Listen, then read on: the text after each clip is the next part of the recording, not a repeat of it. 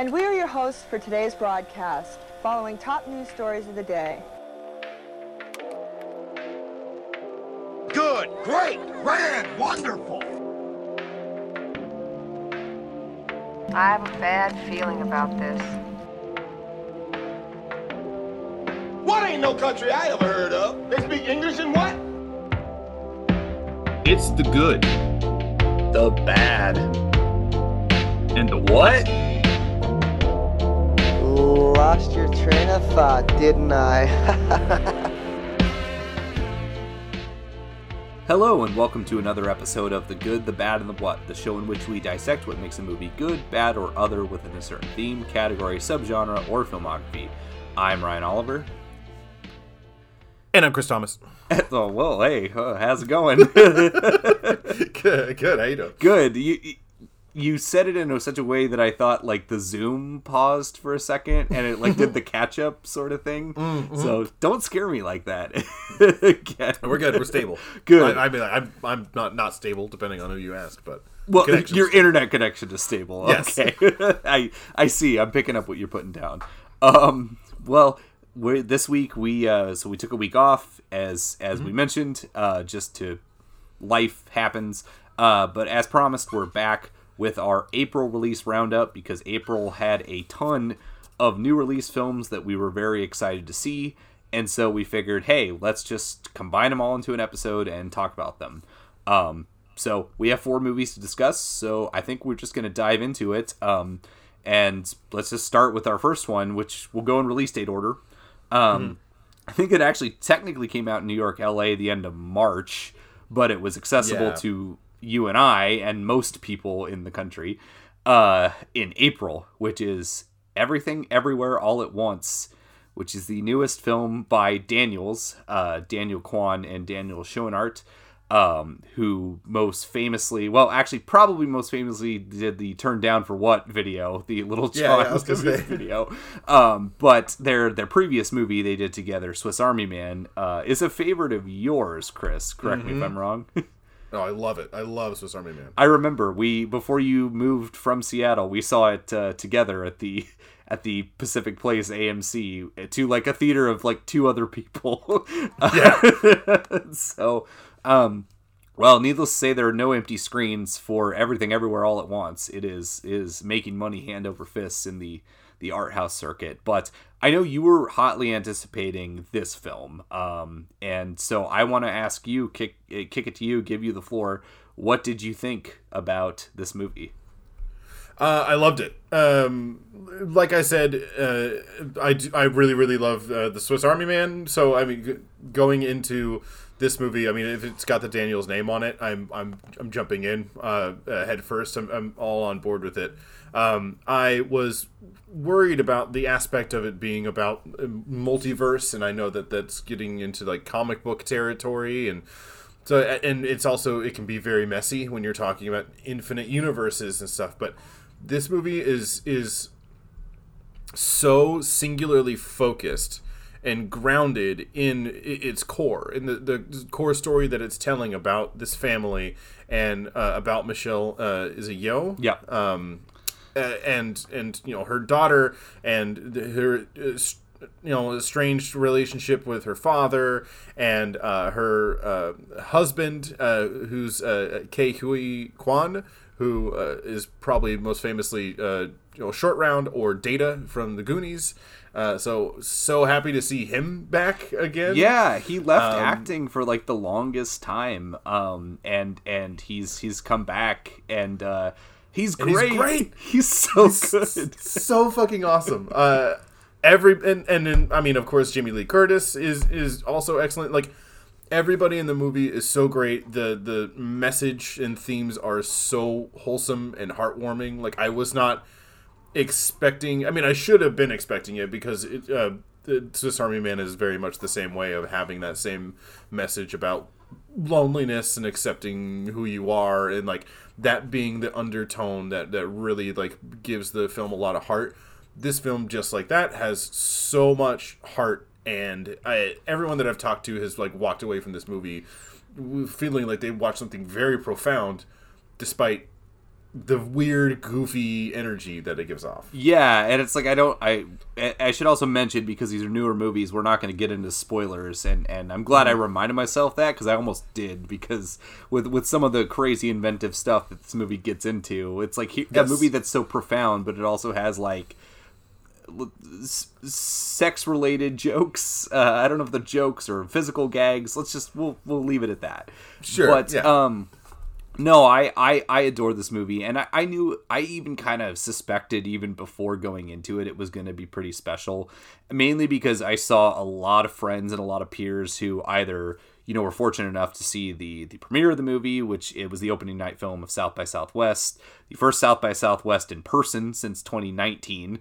Um, so that in, lo- in and of itself was very, very exciting. Um, the movie had such a rapturous response coming out of that festival, but the responses I was seeing from a lot of peers who were mixed on Swiss Army Man, people who I know were very mixed uh, on that movie, really taking to everything everywhere all at once. Um, and I like the movie a lot more than the aforementioned peers. I don't know if I like it as much as you do, but I do like Swiss Army Man a, a lot. But I think where this one you you hit it on the head, where it's like it's so focused, despite how crazy and and and sort of like messy visually it gets but it's like it's it's everything is so like framed so perfectly and the focus is shrunk down to this family um and everyone is is great across the board i'm a i'm a huge Michelle Yeoh fan. I'm a huge Michelle Yeoh diehard. So seeing her get a role that she could really like sink her teeth into. Plus there was an interview recently where she was sort of like talking about just like I'm I'm not I'm tired of being away from my family. I don't want to do like you know, I mean she's she was great in you know in some of the small roles she's been in like in bigger movies recently like she's great in crazy rich asians and she's she's good in shang-chi and the legend of the ten rings even though that's a pretty small part um but like she's like i'm just i'm not gonna do those roles. But like when she got the script for this movie she's like yeah i want to i want to be a part of that. Um and she's fantastic. And i think that the movie is so so heartfelt and it's so about like family and about identity and like all these different things going on amongst all this crazy visual style and it's like I don't want to be hyperbolic uh, because like the, the the influences are very much on its sleeve I think but like I don't think I've seen anything this like crazy inventive playing in theaters since like the first Matrix movie Yes. which I thought of a lot of the first Matrix movie uh, um you know especially in the sort of um especially in like the opening moments when when uh Evelyn Michelle Yeoh's character finds out what's going on like it takes place in an office building and then the person who's seemingly on their side is uh, at least in that universe a villain and so I was like oh okay like that's the agent Smith and uh, this is the sort of like uh, you know the red pill blue pill sort of like Right. deal going on but like the movie I wouldn't say abandons that, but it quickly sort of sheds off that to become its own thing. Right. And um, yeah, I I I adore the the ever living hell out of this movie. Well, and I think the allusions to the Matrix were done purposely. I think they, Oh, there's no way that they could not be aware that the stuff that they were writing in there was the Matrix. So I think it's more of like a tongue-in-cheek nod. But like you said, it's not so much that they abandon it as as much as it is. Well, in order for us to make the world make sense, there needs to be a setup that explains the multiverse and how people are able to travel between these things. Right. Let's just use the Matrix as our backbone. People understand the Matrix. It's been done before, but it gets people to, to the headspace they need to be, and then we can get back to telling the story that we need to tell. And I think it's a really smart way to go about it, not getting bogged down in, you know, there, there's no real um, exposition scene. I mean, in, in terms of um, like like the Matrix when uh, Neo goes into like the big white room with Morpheus, and there's just the chair and the TV there, and he has like his very long monologue about people are batteries, and we had a war with the machines, and there's no really equivalent scene in this movie. They more or less like. Here's the situation. I'm a consciousness from you know this uh, this universe over here. You need to go do this thing, and then and then we're going. The, the, the movie it doesn't really have breaks. Like we're we're running and gunning the whole way through there, but it still has moments of levity. It still has moments of downtime and catching your breath before it busts off and goes crazy again. And it, because it's using these universal themes of generational trauma and uh, uh, things that are very relevant to an audience of today. Yes. uh, it is framed in such a fun way. I mean, like you're having fun at the movies while also feeling something. Like you're you're it's having your cake and eating it too. Yes, and it's a lot of cake. Yeah. it's a lot of cake. Yeah. But uh, you you do like I I felt like no, no pun intended. Like I feel like I felt everything everywhere all at once because this movie is so like you said wild and wacky. But then I'm like bawling the next second, especially like the last like 20 minutes of the movie, where it's just like Right. it's so emotionally grounded and so like astute in that element that like because you have to otherwise it's just a crazy like free for all you know and, Right. but it like it grounds it and it's it's a joy uh and, and like you know it's it's it's hard because you know again we're not going to spoil anything i'm not going to talk about my favorite moments because that would be a spoiler um i guess tiptoeing around one i'll just say one of my favorite Pixar movies gets a, a remix in this movie in whatever universe, and uh, that was one of the funniest things. Um, Oh yeah. and shouting out like you know the supporting cast all the way down the the the, the line. Uh, you know we didn't mention Stephanie Hsu. Hsu, hopefully I'm pronouncing her names correctly, who plays Joy, Evelyn's daughter, who's also great. James Hong, the great James Hong, uh, plays Big Trouble father. Little China himself. Yeah, it's so good. Uh, Jenny Slate has a small role. Uh, it was nice to see. Uh, Oh, yeah. It was nice to see Biff Wiff, uh, who's Oh, yeah. most most famously Detective Crashmore from I Think You Should Leave. so I wonder if he got Most famously. most famously. Wonder if he got paid two million. He didn't do a bad job. so, um, but anyway, it's uh, as soon as I saw him on screen, I was just like, "Oh shit, Ryan's gonna love that." almost I felt like the the Once Upon a Time in Hollywood meme in the theater. I was like, plus it was I was in one of those reclining seat theaters as well, so I was like leaning perfect. back, like Sat up. "Hey." I know that guy. Um, but yeah, this movie is is a joy, and I'm so stoked to see it doing well. It's made almost mm-hmm. thirty million dollars, and it, and I I had wondered sort of in the, you know, like just has the pandemic and this sort of like slow trying to get everything back on track like has the days of the platform release sort of like has the sun set on that? Because that's that would be typical back in the day where you'd release it in new york la and then slowly expand it and build word of mouth. But it's just like there's just so hard to fight for air like was that but is that concept dead but apparently not because this movie's continuously picking up steam um As it should. and it, you love to see it. It's I think I think it's right now or by the end it's pegged to be I think A24's like fourth highest grossing movie.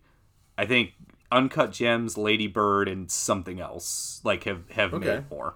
But that's that's pretty good company to be in for sure. Yeah, exactly. So, yeah, and I'm, I'm hoping. Uh, I mean, it, it, give it all the awards. It's, it's yes.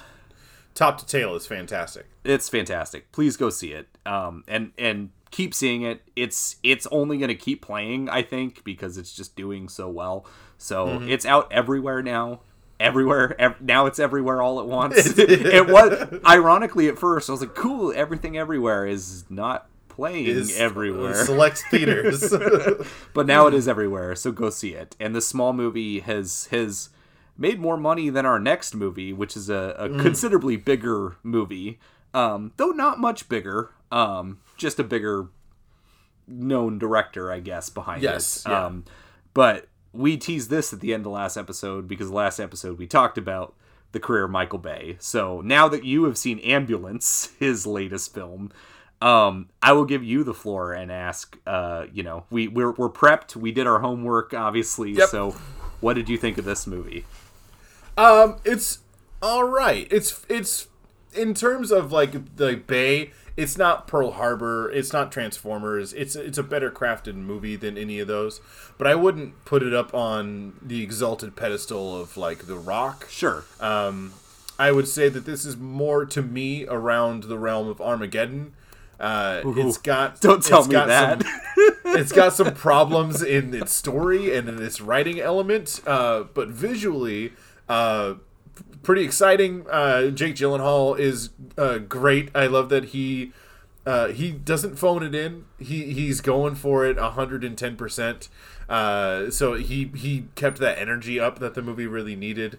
Um, I it's a great concept. I was just mostly disappointed in the story, but I think it's a great theater experience. Oh yeah, that part I will. That part I'll agree with you on. I I, I was lucky enough to see it because it only had a one week uh, IMAX run. I was lucky enough to see it in IMAX and talk about a like experiment in sound. Like, oh my god, it was it was it was something. Um, I loved Ambulance. I, I'm not gonna lie. Um, though, you know, I, I, agree with a lot of the positive that you're saying there for sure. Jake Gyllenhaal, him, him and Bay did did a bump before each take. Like, there's there's yes. no way they didn't. Between how cranked he is and how just like fluid the camera is consistently in motion, which is not mm-hmm. uncommon for his movies. But given that the movie is about an ambulance who's not going to stop like it's it's like it needs to keep going um right. and like i had sort of alluded to in the last episode there's not enough time to stop for his terrible sense of humor and even the moments yeah. that do stop for humor it's like dumb but not like offensively so it's just kind of like oh well that sure. was dumb and you move on like because you don't have any uh, time to do anything else um but you mentioned the rock and i think what i would also almost compare this to the rock it's not as good as story as it, but like the sort of setup is relatively similar, right? Where like Ed Harris right. uh, is Ed Harris just wants military pensions for his men because they had been doing these missions that have been like you know dis- disavowed by the U.S. government, and so that's the whole sort of crux that puts that story in motion. And there's somewhat of a similar one here with with Yahya Abdul Mateen II's character, who's uh, Jake Gyllenhaal's adopted brother, who um, like their father was like a famous bank robber um, who apparently is more psychotic than even Jake Gyllenhaal. Uh, we, we never met him. We just hear about it throughout the, the course of the movie. But Yahya Abdul Mateen II's character goes down a different path, and he went into the military. And it's like he's got a wife and a kid, and his wife needs this like experimental surgery. But it's like the dude just wants health care. Right. So it's like his sort of like crux of what he wants to do and why he's choosing to do this is not far off from what Ed Harris is doing in in The Rock. Um, so I felt like it was pretty comparable in that way. And then from there, it's like the movie wastes no time. It's like it gets right into the heist. The heist goes wrong. It's really brutal. Like it's it's like really really violent um yeah. and the sort of like crux as to why they're not like why anyone isn't just opening fire on the ambulance i thought was interesting.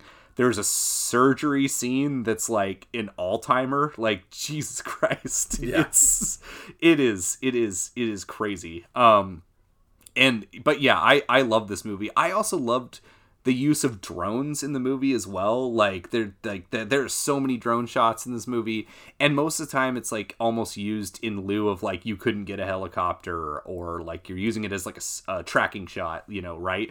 But those those ones are like going up the side of buildings and down the side of buildings and like kind of spinning to give like kind of the 360 shot a little bit, just kind to, of, to yeah. yeah, you know.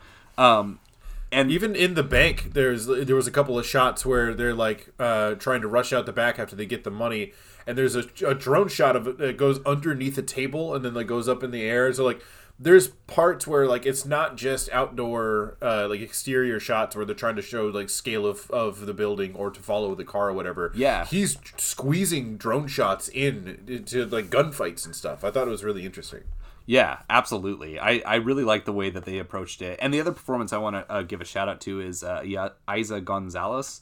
Hopefully, I'm pronouncing her name correctly. She's the EMT in the ambulance that is hijacked by Jake Gyllenhaal and, and Yahya Abdul Mateen II. And um, arguably one, arguably the more interesting character. I mean, other than Gyllenhaal getting to go crazy and and nutso, um, and then of course Yahya is sort of the the straight man in all of it. But um, but like I I really liked her arc, and I also liked that you know it, it showed a little bit of mature filmmaking growth because that character would usually be like the sex object because it's the Michael Bay movie after She'd all. Be washing a car in a bikini for really no reason. Yeah, whatsoever. like you would think yeah, in the, yeah. the the introduction of Megan Fox in the second Transformers mm-hmm. movie, exactly. Whereas like she actually has like agency and like an arc of her own, and um like you know, like I said, I thought it was she was really good in the movie. Um, like the the whole trio of that is is is uh, yeah, I I love this movie. I just I don't like as as a theatrical experience. Which, if you're listening to this, hopefully by the time this episode drops, it's still playing some places. Go see this movie in a theater. It demands to be seen in a movie theater. It's If a you're gonna see it, see it in a theater. it's a big, loud, Yeah. like original action movie. Well, sort of original. It is based on a Danish film, but uh, which I, I guess is vastly different uh, than really okay. yeah. Which I do It's want to check too out. surprising. No, 'cause- yeah, considering just the Yeah. I've I haven't seen it. I've seen enough Danish films to know sort of like the rhythms of what like I I can picture in my head probably what the Danish version of this looks like, and it's not what Michael Bay envisioned. But honestly, No. th- for me, outside of The Rock and Pain and Gain, this is his best movie. Uh, like I Sure. I, I was I was really blown away by it. Um, and and uh, I was yeah, and I'm really dispirited that it's not doing well. And like here you have a director whose movies, even if they've been crummy, have historically done really well. And so it's like he gives you the best he has to offer, and people are like, yeah, nah, I don't want to see that. I was like, that's a shame. Well, and it's uh, like it it's coming from it, the the the movies that obviously inspired it are fantastic. Like the opening bank scene is is straight up a scene out of Heat. yes. uh, uh, of just a downtown LA, fully automatic weapons, uh, just shootout in the middle of the street, cars flying around.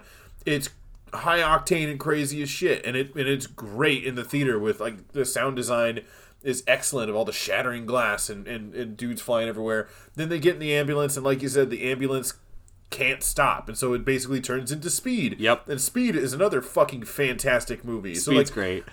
the the I mean even like the setup of the movie just goes from you know the introduction of Yahya's character learning that he's like not getting insurance to help his wife and he goes to talk to Jake Gyllenhaal about something it's like unrelated and while he's there they're basically like oh hey yeah we're gonna go rob a bank uh, Yeah. we uh, like it it needs to happen in the next like hour uh, And we're short a guy, so and we're short a guy, so uh, we need you to come along and be the driver because you know that's just what we need.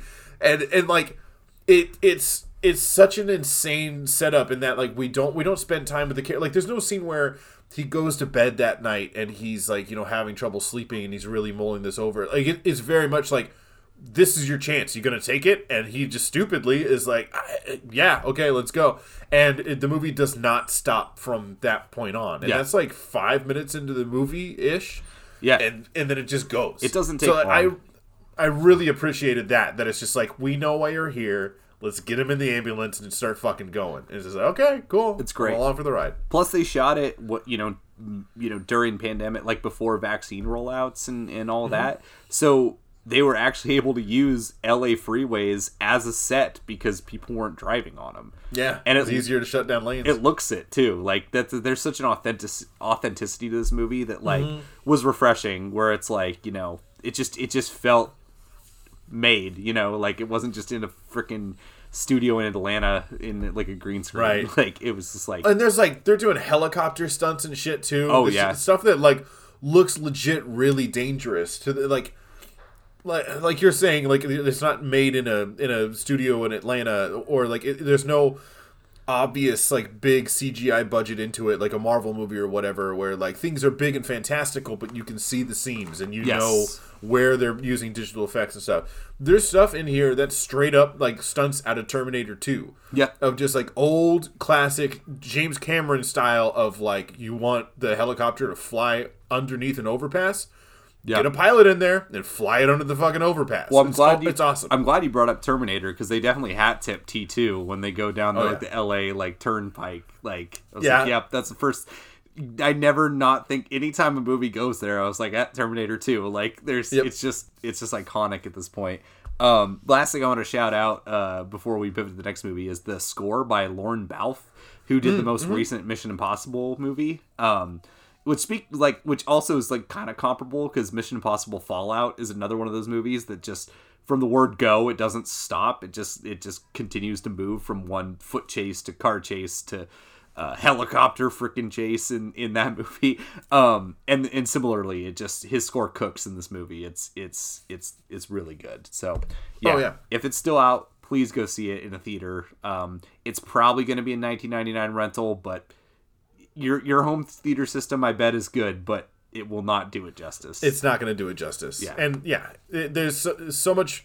Like you were saying, the camera doesn't stop moving. Like there's so much motion, and that I think it, it really lends itself to a theater experience to get the sound to Yeah. have it all on a the biggest possible screen that you can get it and watching it with a group there was several times throughout the movie where there was unintentional comedy or it, it appeared to me as if it was unintentional comedy and it was great to be in a theater full of people that were all laughing along at the absurdity of it oh, that's that's wonderful. Love to hear it.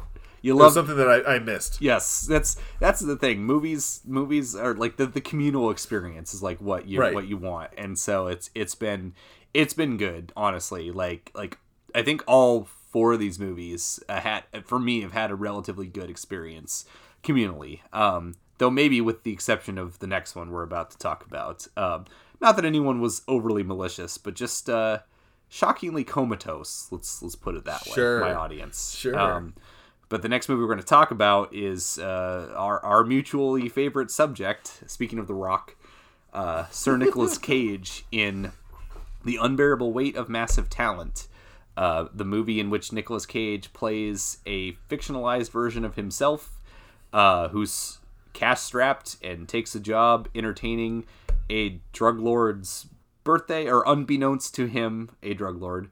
Uh, his birthday for a million dollars, uh, who's played by um, Pedro Pascal from Game of Thrones and The Mandalorian, among other things. Um, I'll ask you once again, uh, what did you think about the unbearable weight of massive talent? Yeah, it's a really weird. I, I feel the same, and it's a really weird spot to be in. Of like, here's a movie that seems tailor made for you and I, and to come out of it just being like, it's fine at best. Like, I I think I think for me, you know, and I think there's once again no spoilers, and I think there is. If you are a Nick Cage fan, I think there's a lot of fun Easter eggs to it. It's probably worth seeing at some point, though not ahead of any of the other movies we're discussing here today. Um, but I, I, I don't know. I just feel like I've seen this movie type of movie done Yes. better many a times. Like oh yeah uh, whether it be Olivier Assayas's Clouds of Sils Maria with uh, Kristen Stewart and Juliette Binoche, be it Birdman, um, or the other thing too. I've seen this movie. We've seen this movie done better with Cage. It's basically adaptation, kind Yeah. of. It's just a. It, it, it's it's the Donald Kaufman uh, version of adaptation. uh, it, it just is. Uh, I don't know. It just it, it was it was broad and that's okay, but it just also wasn't like as funny as I wanted it to be either. And that's purely subjective. But I didn't really laugh like a lot, except for like a, a hand, like you know, a couple times I laughed pretty hard, but not much. Yeah, I, it, it's not it's not overly comedic, and it's it's it's weird that the the concept of the movie and the pitch of the movie is so strange on paper mm-hmm. that you feel like it's going to to go to levels of absurdity, like like something from like everything everywhere all at once. Like you think it's going to like just go out of left field and Cage is going to be, you know, all not the bees and, and doing everything he, he's he's, you know, memed for. But the movie itself is very, very safe. Yeah, that's a good way to put it. Like Yeah. story wise, they don't take any risks really at all. No, and I think that's what I think that's what was so frustrating about it is like I, it, I don't know, I just wish if you weren't going to have it be like really crazy and I'm okay. I don't sometimes really crazy is really annoying to me um depending on the context, right? And Right. so I was like, well, I I kind of wanted to see like the Clouds of Sils Maria version of this, you know, like the more like introspective one. I don't know if you've seen that movie. Um I've not. I, you've been talking about it for many years. Yes. it's one of those that's remained on my list of two C. I would I would look forward to the day when you do that we could talk about it. But that one is so introspective and so subtle in the way it blurs lines between like, okay, are these characters talking or are these the people in the real world talking? Um, and and it and it's very subtle and I feel like some of this is going for that. Like there's the scene there's a lot of scenes and and I'd say the highlight is that I think Cage and I think Pedro Pascal have really good chemistry with one Oh, yeah. another. And so the scenes of them sort of just palling around and sort of like workshopping scenes and sort of like playing it out and deciding like is this actually what we're happening or is this in our head because we are uh, inebriated of some kind. Um Right. like, like those are the moments i liked the the best uh truthfully. I, I um because they were so great off one another. Like it wasn't really like that funny to me but it was like it had more that sort of introspectiveness but then like when plot sort of has to happen in the movie it's sort of just like it's kind of a shrug and it shouldn't be. Like it's it's nick No. cage having to use his acting tool belt in a real world situation. That should be awesome. And it's Yeah. it like you said it's so safe. It's just so safe. Yeah. yeah. Well, and it, it's it also like sort of has a meta commentary about the movie uh, because uh, I mean, if you don't know the movie, the premise is like Nick is uh, struggling at this point in his career, um, not getting the right roles that he wants, and he's thinking retiring acting. But then a super fan uh, invites him down to his house as Pedro Pascal, and when he gets there, he basically tells him like, "I wrote a script for a movie I want you to be in." Um, but while Nick is there, he's intercepted by the CIA, who believe that Pedro Pascal is a drug runner and they need him to go undercover to find a, a woman who's been kidnapped and they believe that he's holding hostage.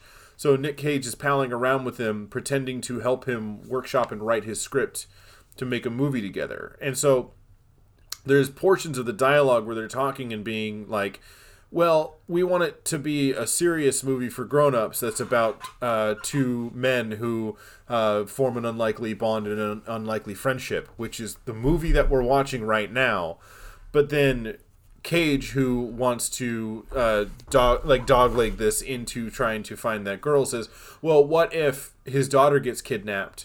Uh, you know, how would how would they go about solving that?" And then it introduces the kidnap plot after that, and they talk about how okay, well, in the third act. It becomes like a Hollywood blockbuster movie because that's what the audience would want to see, and of course, when we get to the third act, that's exactly what it does. So it in some way, like it feels like the CIA agents that are talking in Nick Cage's ear are supposed to be representative of like producers who are like, oh, okay, we understand you want to make the movie one way, but we need it to go this other way in order to tick certain boxes. And I'd be curious to know if that's something that you know happened as they were writing this script in order to get it produced and made they had to make concessions and then they wrote it into the script in some cheeky way. That's an interesting thing uh, to, to leave in your movie as a sort of easter egg but it doesn't fix the problem of the movie being that it's it's really disjointed and the what you're writing yourself into the script is that okay we'll take these really cliched and played out steps because that's what the audience wants to see but then we get to the end of the movie and we go wow that's really cliched and played out i really was expecting that to go in a stranger direction given that it's nick cage Yeah. going crazy Plus, like we said, that third act has already been done in adaptation, in in yes. like to a T of like Yes. We talked about that on a previous episode where it's like Charlie gets the the writer's block and he just can't do it, so he passes the script to Donald, and it becomes a more like conventional like Hollywood ending.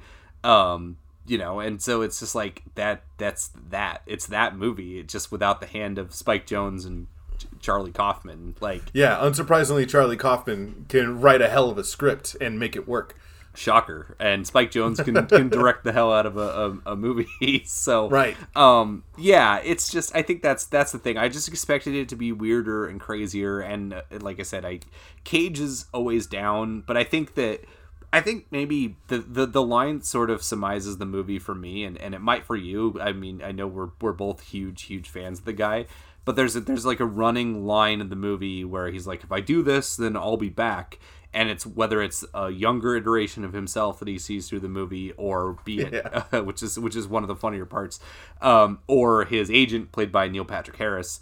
Um, like they, they follow up that line with, but not that we ever went anywhere and Right. that's more or less how I feel about Cage and with this whole like movie. It's like I, that's awesome that this movie's a celebration of all things Cage, but it's like the dude's never went anywhere. Like Right. he's he's there was an uh, interview with him recently because he's been on the you know the press junket for this movie, you know, and he was sort of addressing you know he he like he he's he's self-aware enough to know he's like yeah he's like not all the movies i've been in have been winners by any stretch. But he said something to the effect he's like but i never phoned it in once. And i was like yeah i agree. Like i've seen the dirt worst of of his vod output. And he's like he's committed as always. The movie's uh, god awful but like he's always like there. And so i was just like he never went anywhere. And he's been even if you want to write that narrative about him he's been back for the last four years Yeah. like with movies like like mandy and Pig. pig and color out of space and like he's he's been back so it's just like Right. i, I don't i don't know i just it Well, and they, it's weird because like maybe this role would work better. I mean, I understand that they, that they're playing off the memification of Nick Cage, and that you know he's got his he's got a big following. Um, eh, understandably so. I love the guy, but it's weird to make a movie about him being like washed up and not getting roles and thinking about retiring from acting and and like you said like he uh, even recently he was he did an AMA on Reddit and somebody asked him like what were your favorite roles that you've done? He said pig is his favorite like he thinks that's his best work. And he might be right. Yeah. I mean in, in by my opinion that it's my favorite you know role that he's had. Um so it's really weird to to have like this dichotomy of like he's still on top. He's still slaying it. Like he Yeah. he's not at a point where he's like forgotten and and thinking of retiring from acting. Like this would be a role for somebody like um uh uh John Travolta. Somebody who's who's not really been doing much other than like geezer teasers for several years and uh, is is not really talked about and stuff. If he were to come out and do a movie like this as like a guy who's like, you know, I'm giving up on acting and then played to his strength as strengths as an actor and played to his like remembered roles that that he's famous for for like the laughs and jokes in the movie. Yeah. I think it would work better than what they're doing with Cage here because he's underutilized in my opinion. Agreed. Well, I mean, we, we brought up Birdman, like it's perfect for Right. like Michael Keaton, which like Michael Exactly. Keaton had been in had been starting to be in things again, but like that that made more sense for him. Or if you want to look at even maybe smaller off the radar movies, both a, a self aware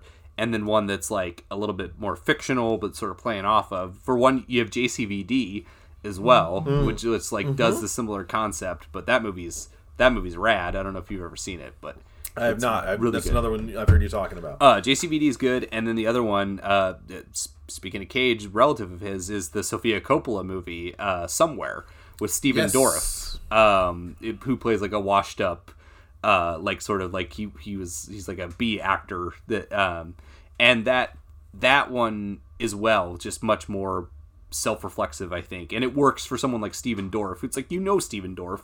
You've seen him in things. You've seen blade. But like you know but it's not like he's in a bunch of things but like cage is like he's still he's still the man he's still on top and so it's just a weird a weird thing to to do um i did appreciate because i know another one of his favorite performances he's talked in like interviews is the movie joe um which is which is great Oh, he's great in it so that was kind of nice that his audition in the beginning of the movie was with David Gordon Green, who directed him and Joe. Um, so that was that was that was cool to see. Um, get, Yeah. get Cage a role when Halloween kills. He'll make sure that evil Oh. dies tonight. ah, but and I would be much more excited to go see Halloween Kills. Uh, Me too. Me too. Um, do you have any other thoughts on this movie, or should we should we get to our our final? I think I think this would be the only movie. I mean, it's hard to say because I I love Nick Cage. I am a big proponent of uh, original movies in Hollywood. Yes. uh, get getting eyes on them. So if it if it's something that you're interested in, I would still go see it uh, in in the theater and support it.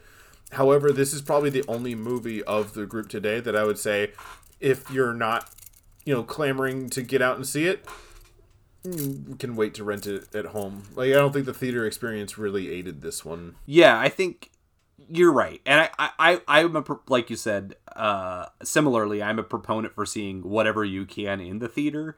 Um, but comparatively to the other three movies that we're talking about, it didn't aid it the way it did those movies. Um, I guess what I would say is if you've gone out and you've watched all three of these movies like we have and you have some time, then go see Unbearable Weight of Massive Talent. And it's not it's not not worth seeing. Um like I, I like, you know, it's it's got its moments, but ultimately I think it was just more disappointing than anything, I think. Of Just like I think I had maybe too too high of expectations for it. Um because similarly it had a debut at South by Southwest and uh, and the reviews sort of kept with it uh, even post the festival as the reviews were coming in. So I was I was pretty hyped and uh, yeah, it was it was okay. It was just okay, and sometimes okay is just okay. Yeah, and it, uh, of the movies that we're talking about today, it's had the lowest box office draw. Um, when I checked right before we started recording, it's sitting at around 10 million uh, for its opening weekend. So it's uh, it, it's got. I mean, I know it it uh, was very uh, quick to flaunt its uh, Rotten Tomatoes score. However, you know, put whatever level of importance on a Rotten Tomatoes score as you want. Um, but it, it was very certified fresh, and it's got an 87 currently on Rotten Tomatoes. So it's liked by the audience. It might just be, you know, we're a couple of curmudgeons that uh, demand more of our cage. I guess so. I think you know, and we're also the people who went and saw Pig the second it was out, right? So it's just Yes. like you know, I, I, I, I saw Pig twice in theaters, so that's the kind of cage fan that I am. yeah, no, I'm I'm right there with you. So I think I think we just we're hoping for more, and it's it's pretty surface, but I think for some people that might just do, and that's okay. Um, I think I just was hoping for more. Um, but a movie that I was hoping a lot from, and it more than delivered on, is our final film we're talking today, which is The Northman. Yes. Oh yeah. Oh man. Uh, who wants to start? Do you want to start or? Uh... I've started the last the last three. You you start this one. Okay. Uh, yeah, I love the Northman. Holy shit, man! What a the keep with the Once Upon a Time in Hollywood uh, uh, mentions. I feel like Al Pacino in that uh, leaving this movie. Like, Oh. what a what a picture! What a picture! What a picture! what a picture! Um, yeah, I, I've, I mean, I've. It may not come as a total surprise. I've been, I've been in the bag for the work that Robert Eggers has done thus far. Uh, the Witch, I think, was my number two of the movie of the year that it came out. Uh, in my top ten, The Lighthouse was also in my top ten the year it came out, like number six, seven, doesn't matter. Either way, fantastic movies, and he's got his style, but like, but like different. Whereas like The Witch was very like sort of paranoia based, like heavily indebted to like The Shining, the way it was shot and the way that it sort of descends into madness. Um, and The Lighthouse was like a Boonwellian dark comedy. The Lighthouse is slyly hilarious. Like it is so damn funny, uh, despite being very, very dark. but It's got a dark. uh, I just recently rewatched The Lighthouse in preparation of going to watch The Northman, and rewatching The Lighthouse, it's got an an almost like a dark Wes Anderson feel to it. And not sure. just because of the uh, aspect ratio that is chosen, but the, there are a lot of framing devices and uh, editing choices and motion in the screen that reminds me a lot of a Wes Anderson film, but then just the subject matter that's happening on the screen is not anything that Wes Anderson would ever produce and put out. No, not at all. But I think I like that. The, there's a meticulousness at work in The Lighthouse that is very reminiscent of a Wes Anderson movie, uh, albeit very, very dark, but also very dry and funny at the same time. Yeah. Uh, I, I, I remember. La- I need to see it. I've only seen it the one time in the theater because I'm sort of like preserving that experience. Sure. But I remember laughing so much through the movie and I was like this is intentional like this is this is funny this is like Oh, a, it is. this is like a dark version of Step Brothers where it's like they're, they're not on the same ground and then they become on the same ground and then they definitely become not on the same ground So- Right, yeah. Um, they go back the other way. but then you have so you have that movie in that style, but then you have The Northman, which is a, a, a pretty streamlined revenge movie. Yeah. Like it really is a, a, a pretty like just very focused, very focused sort of uh, movie. But oh, I I uh, man, I just I was so in the bag for for this movie. Um, yeah.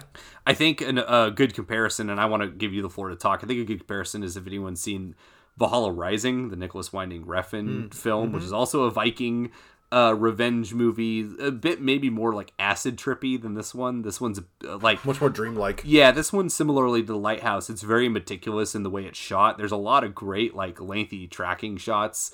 Like like when our our you know lead character again, I'm not going to spoil too much, and or I'm not going to say anything that wasn't in like the trailer uh for the movie, but um like there's a they like when he's older they like pillage a village and the the the way that the camera sort of like tracks behind to see it and then it tracks to the right mm-hmm. and you just see this like just matter of fact brutality like that it Oh, yeah. does not even phase him it's just like throats are being slit people are being axed people are coaxed into a building and it's lit on fire and it's just like this is just what we do and it's just like there's such a just simple brutality to the movie and i i i couldn't help but be hooked Right. by it from beginning to end Well, and with you know regular Robert Eggers style is that he's he's very meticulous about the details. So like everything in the movie is period accurate. He they they went to great lengths to when they built that village. They used like historical documents and stuff, Right. To to build it all out. Everything that the the cast is wearing is is period accurate or as close as they can get. They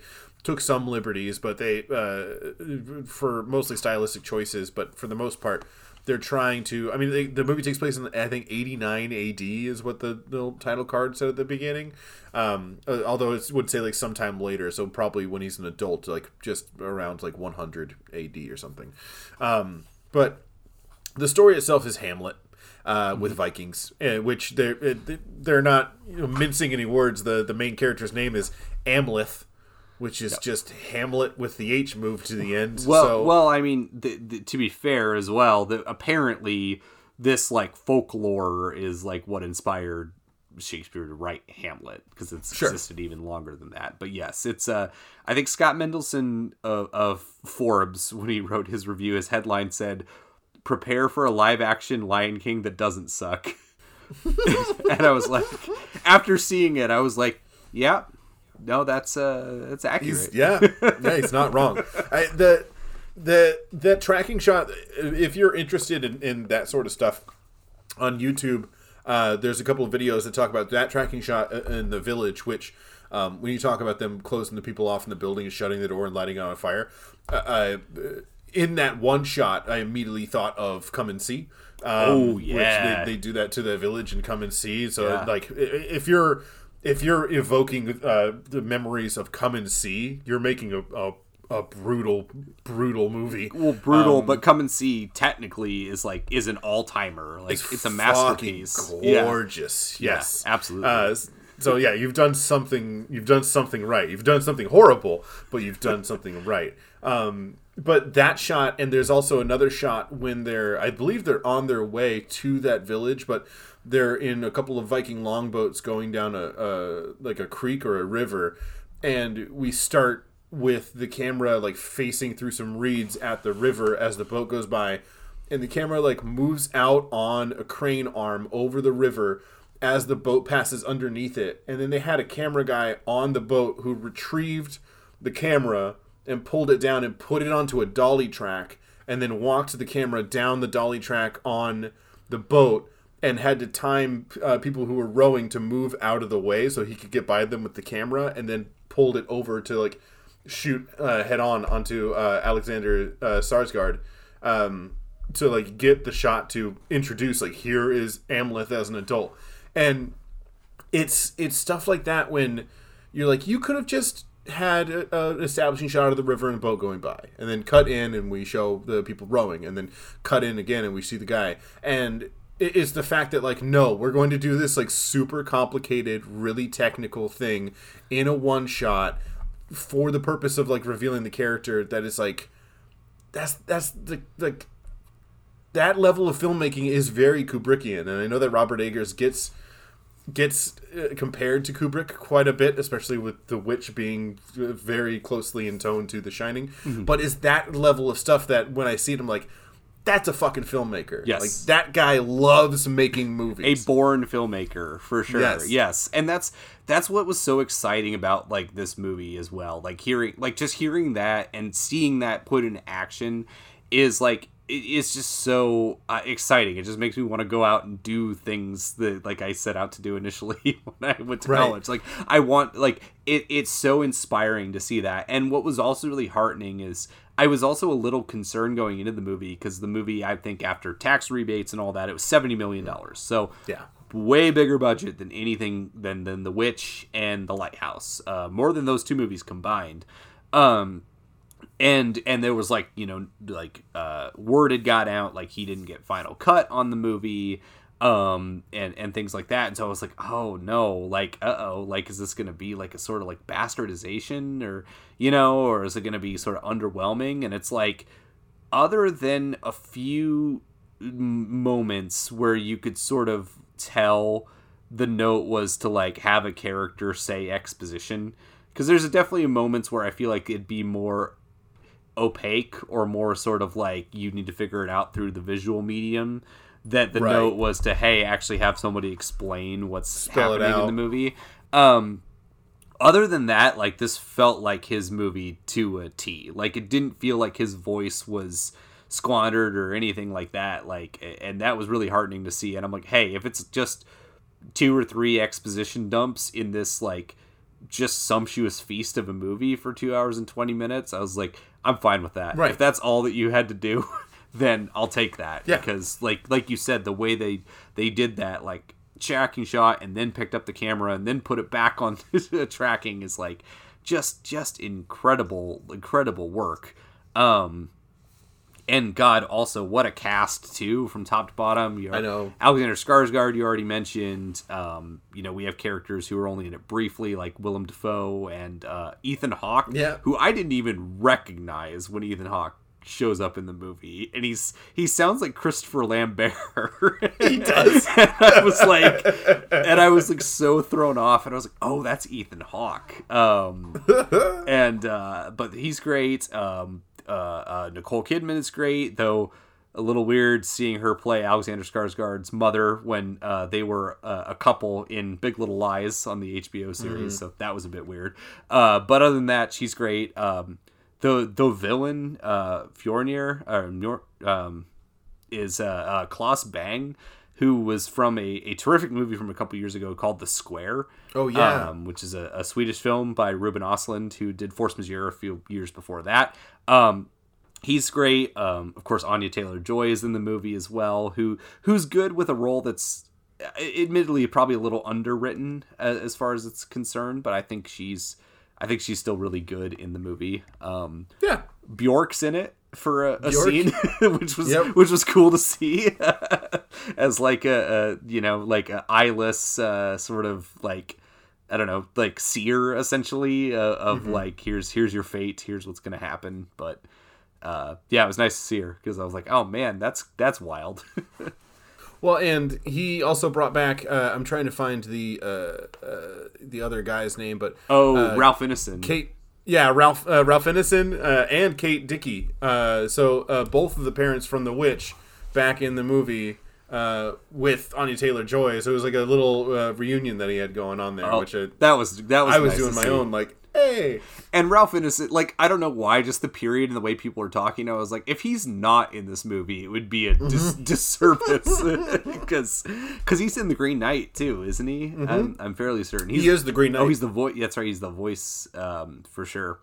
Um, and that's another thing. It's like, and, and I, I need to give the Green Knight another rewatch for sure because I, I admit I probably wasn't in the greatest moods when I saw it theatrically, but I was very cold on that movie, and this one did for me what I had hoped the Green Knight would. Sure. um, like it, it really, it really sort of just just delivered that like that just like raw filmmaking prowess in in a again a pretty again a, a story you know like you said it's hamlet it's hamlet that's just way more violent and Very fucked violent. up but and metal as fuck. oh my god it is this movie's so metal Dude, I, I, I don't. If you don't follow me on Letterboxd, I did my review was, was was basically I can't wait for the home video release so that I can figure out which Opeth album syncs up with the Northman, like people used to do with the Wall and uh, the Wizard of Oz. Because while watching it, there were scenes that were going on, like that that um the the scene with the the raid of the village, where in my head I had like a Meshuggah song playing. It was just like this is is fucking brutal and metal and has that pace of just like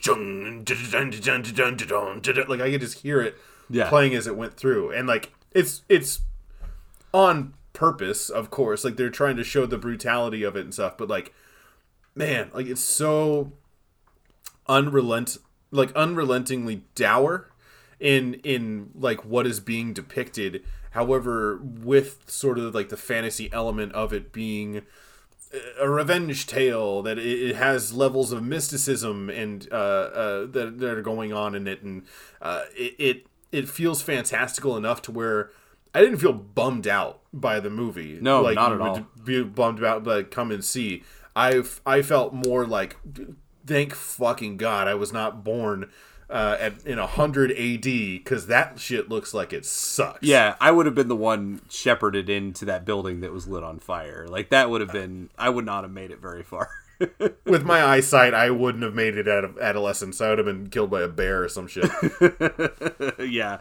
Oh my god. Um. Yeah. No. It's it, it. It is just so unrelenting, and that's the the way to say it. But man, what a what a picture. What a picture! What a picture. It's Um, so good. Go see it in the theater. Yes, please do. Um, I would say go see all all these movies. Um, you know, Unbearable Weight probably a little less so, but I I highly recommend all of them. And you know, not to not to shots fired, but I after everything everywhere all at once in the Northman, I can't imagine giving a shit about Doctor Strange in the Multiverse of Madness or Thor: Love and Thunder when you have such like equivalents that are with that are so like Oh yeah. just bursting with like filmmaking, like general filmmaking prowess, um, Yeah. to the point where it's just like I like Sam Raimi's even doing that Doctor Strange one, and I can't even bring myself to care to do it. Especially after hearing Bruce Campbell in an interview being like, ah, he had to shoot some shit that they told him to put in. And he's like, why is it in there? I don't know. So, so I'm like, oh, that's mean- that's disheartening, but you know, it is I- what it is. yeah. It is what it is. I it mean, is. even even Sam Raimi has to bend the knee to Disney in order to to fill out in their their phase twelve or whatever they're they're in now. I'll see it because it's Sam Raimi. I'll see Thor: Love and Thunder because uh, I like Taika Waititi, and Sure. uh, Thor: Ragnarok was uh, one of the better Marvel showings. I would agree. to to come out. So Yes. um, I I will see both of them. But you're absolutely right in that those mov- those movies are going to be face value entertaining. Yeah. To of like they're going to have their big spectacle. They're going to have actors that you recognize. They're going to check off the boxes that they need to check off. Eat your popcorn, watch the movie, have a good time. But if you want to go see a, a movie, a capital N uh, movie, go watch these. Like Yes. th- there's there, these are original stories that that are being done by auteur filmmakers who are trying to do something uh, that that is is not checking boxes that is not trying to squeeze into the peer-reviewed uh, formula in order to make the most money they're trying to to tell a story in a classical sense and it's that's worth your dollar Hundred percent. I couldn't say it better myself. Other than to say to keeping in line with the amazing theatrical experiences. The last thing I would shout out, uh, not even a not a new release, but I did. I was lucky enough to see the new 4K restoration of David Lynch's Inland Empire. so yeah. speaking of a filmmaker not being uh, beholden to form and doing whatever they want to to tell a story with with exuberance and uh, e- energy. Uh, it was quite a sight to see with a with a decently sized theater to watch this three hour in like not incomprehensible it's all purposeful but indecipherable uh movie shot on mini dv tape and people were like into it. And so it's just like yes cinema even on tape it is cinema. So um if you want to get me interested in into the marvel universe again uh, get david lynch to direct one of them. Oh my god that would be it would never happen but uh, It would never happen i, I would in a million years. i'd want to see it as just like a freak like experiment. Uh Sure. like yeah that'd be amazing. Um but before we sign out proper uh next week it's your picks chris Yes, it is. Uh, I need to remind myself what I actually ended up naming the episode. Um, Oh yes. Uh, next week, uh, we'll be talking about live broadcast horror. So uh, movies where the terror is going over the airwaves to an audience. Oh man, I I can't wait to get into that. That's it's going to be exciting. Um, but in the meantime, you can find all of our episodes on our website at thegoodbadwhat.com. You can subscribe to us on Apple Podcasts, Spotify, Stitcher, iHeartRadio, Anchor.fm, Google Podcasts, and many others.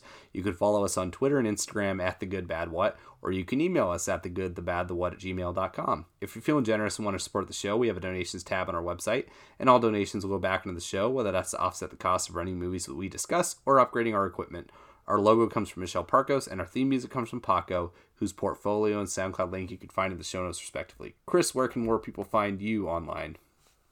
Yeah, you can find me online at Twitter, uh, THOChristo89, or on Letterboxd at C underscore THOM. And you can find me now just on Letterboxd at Ryan underscore Oliver. And in light of recent events that do not need to be discussed, I have deactivated my personal Twitter account. But you can, of course, find us on our our podcast one at the Good Bad What. Yes. Um, but in the meantime, thank you for listening.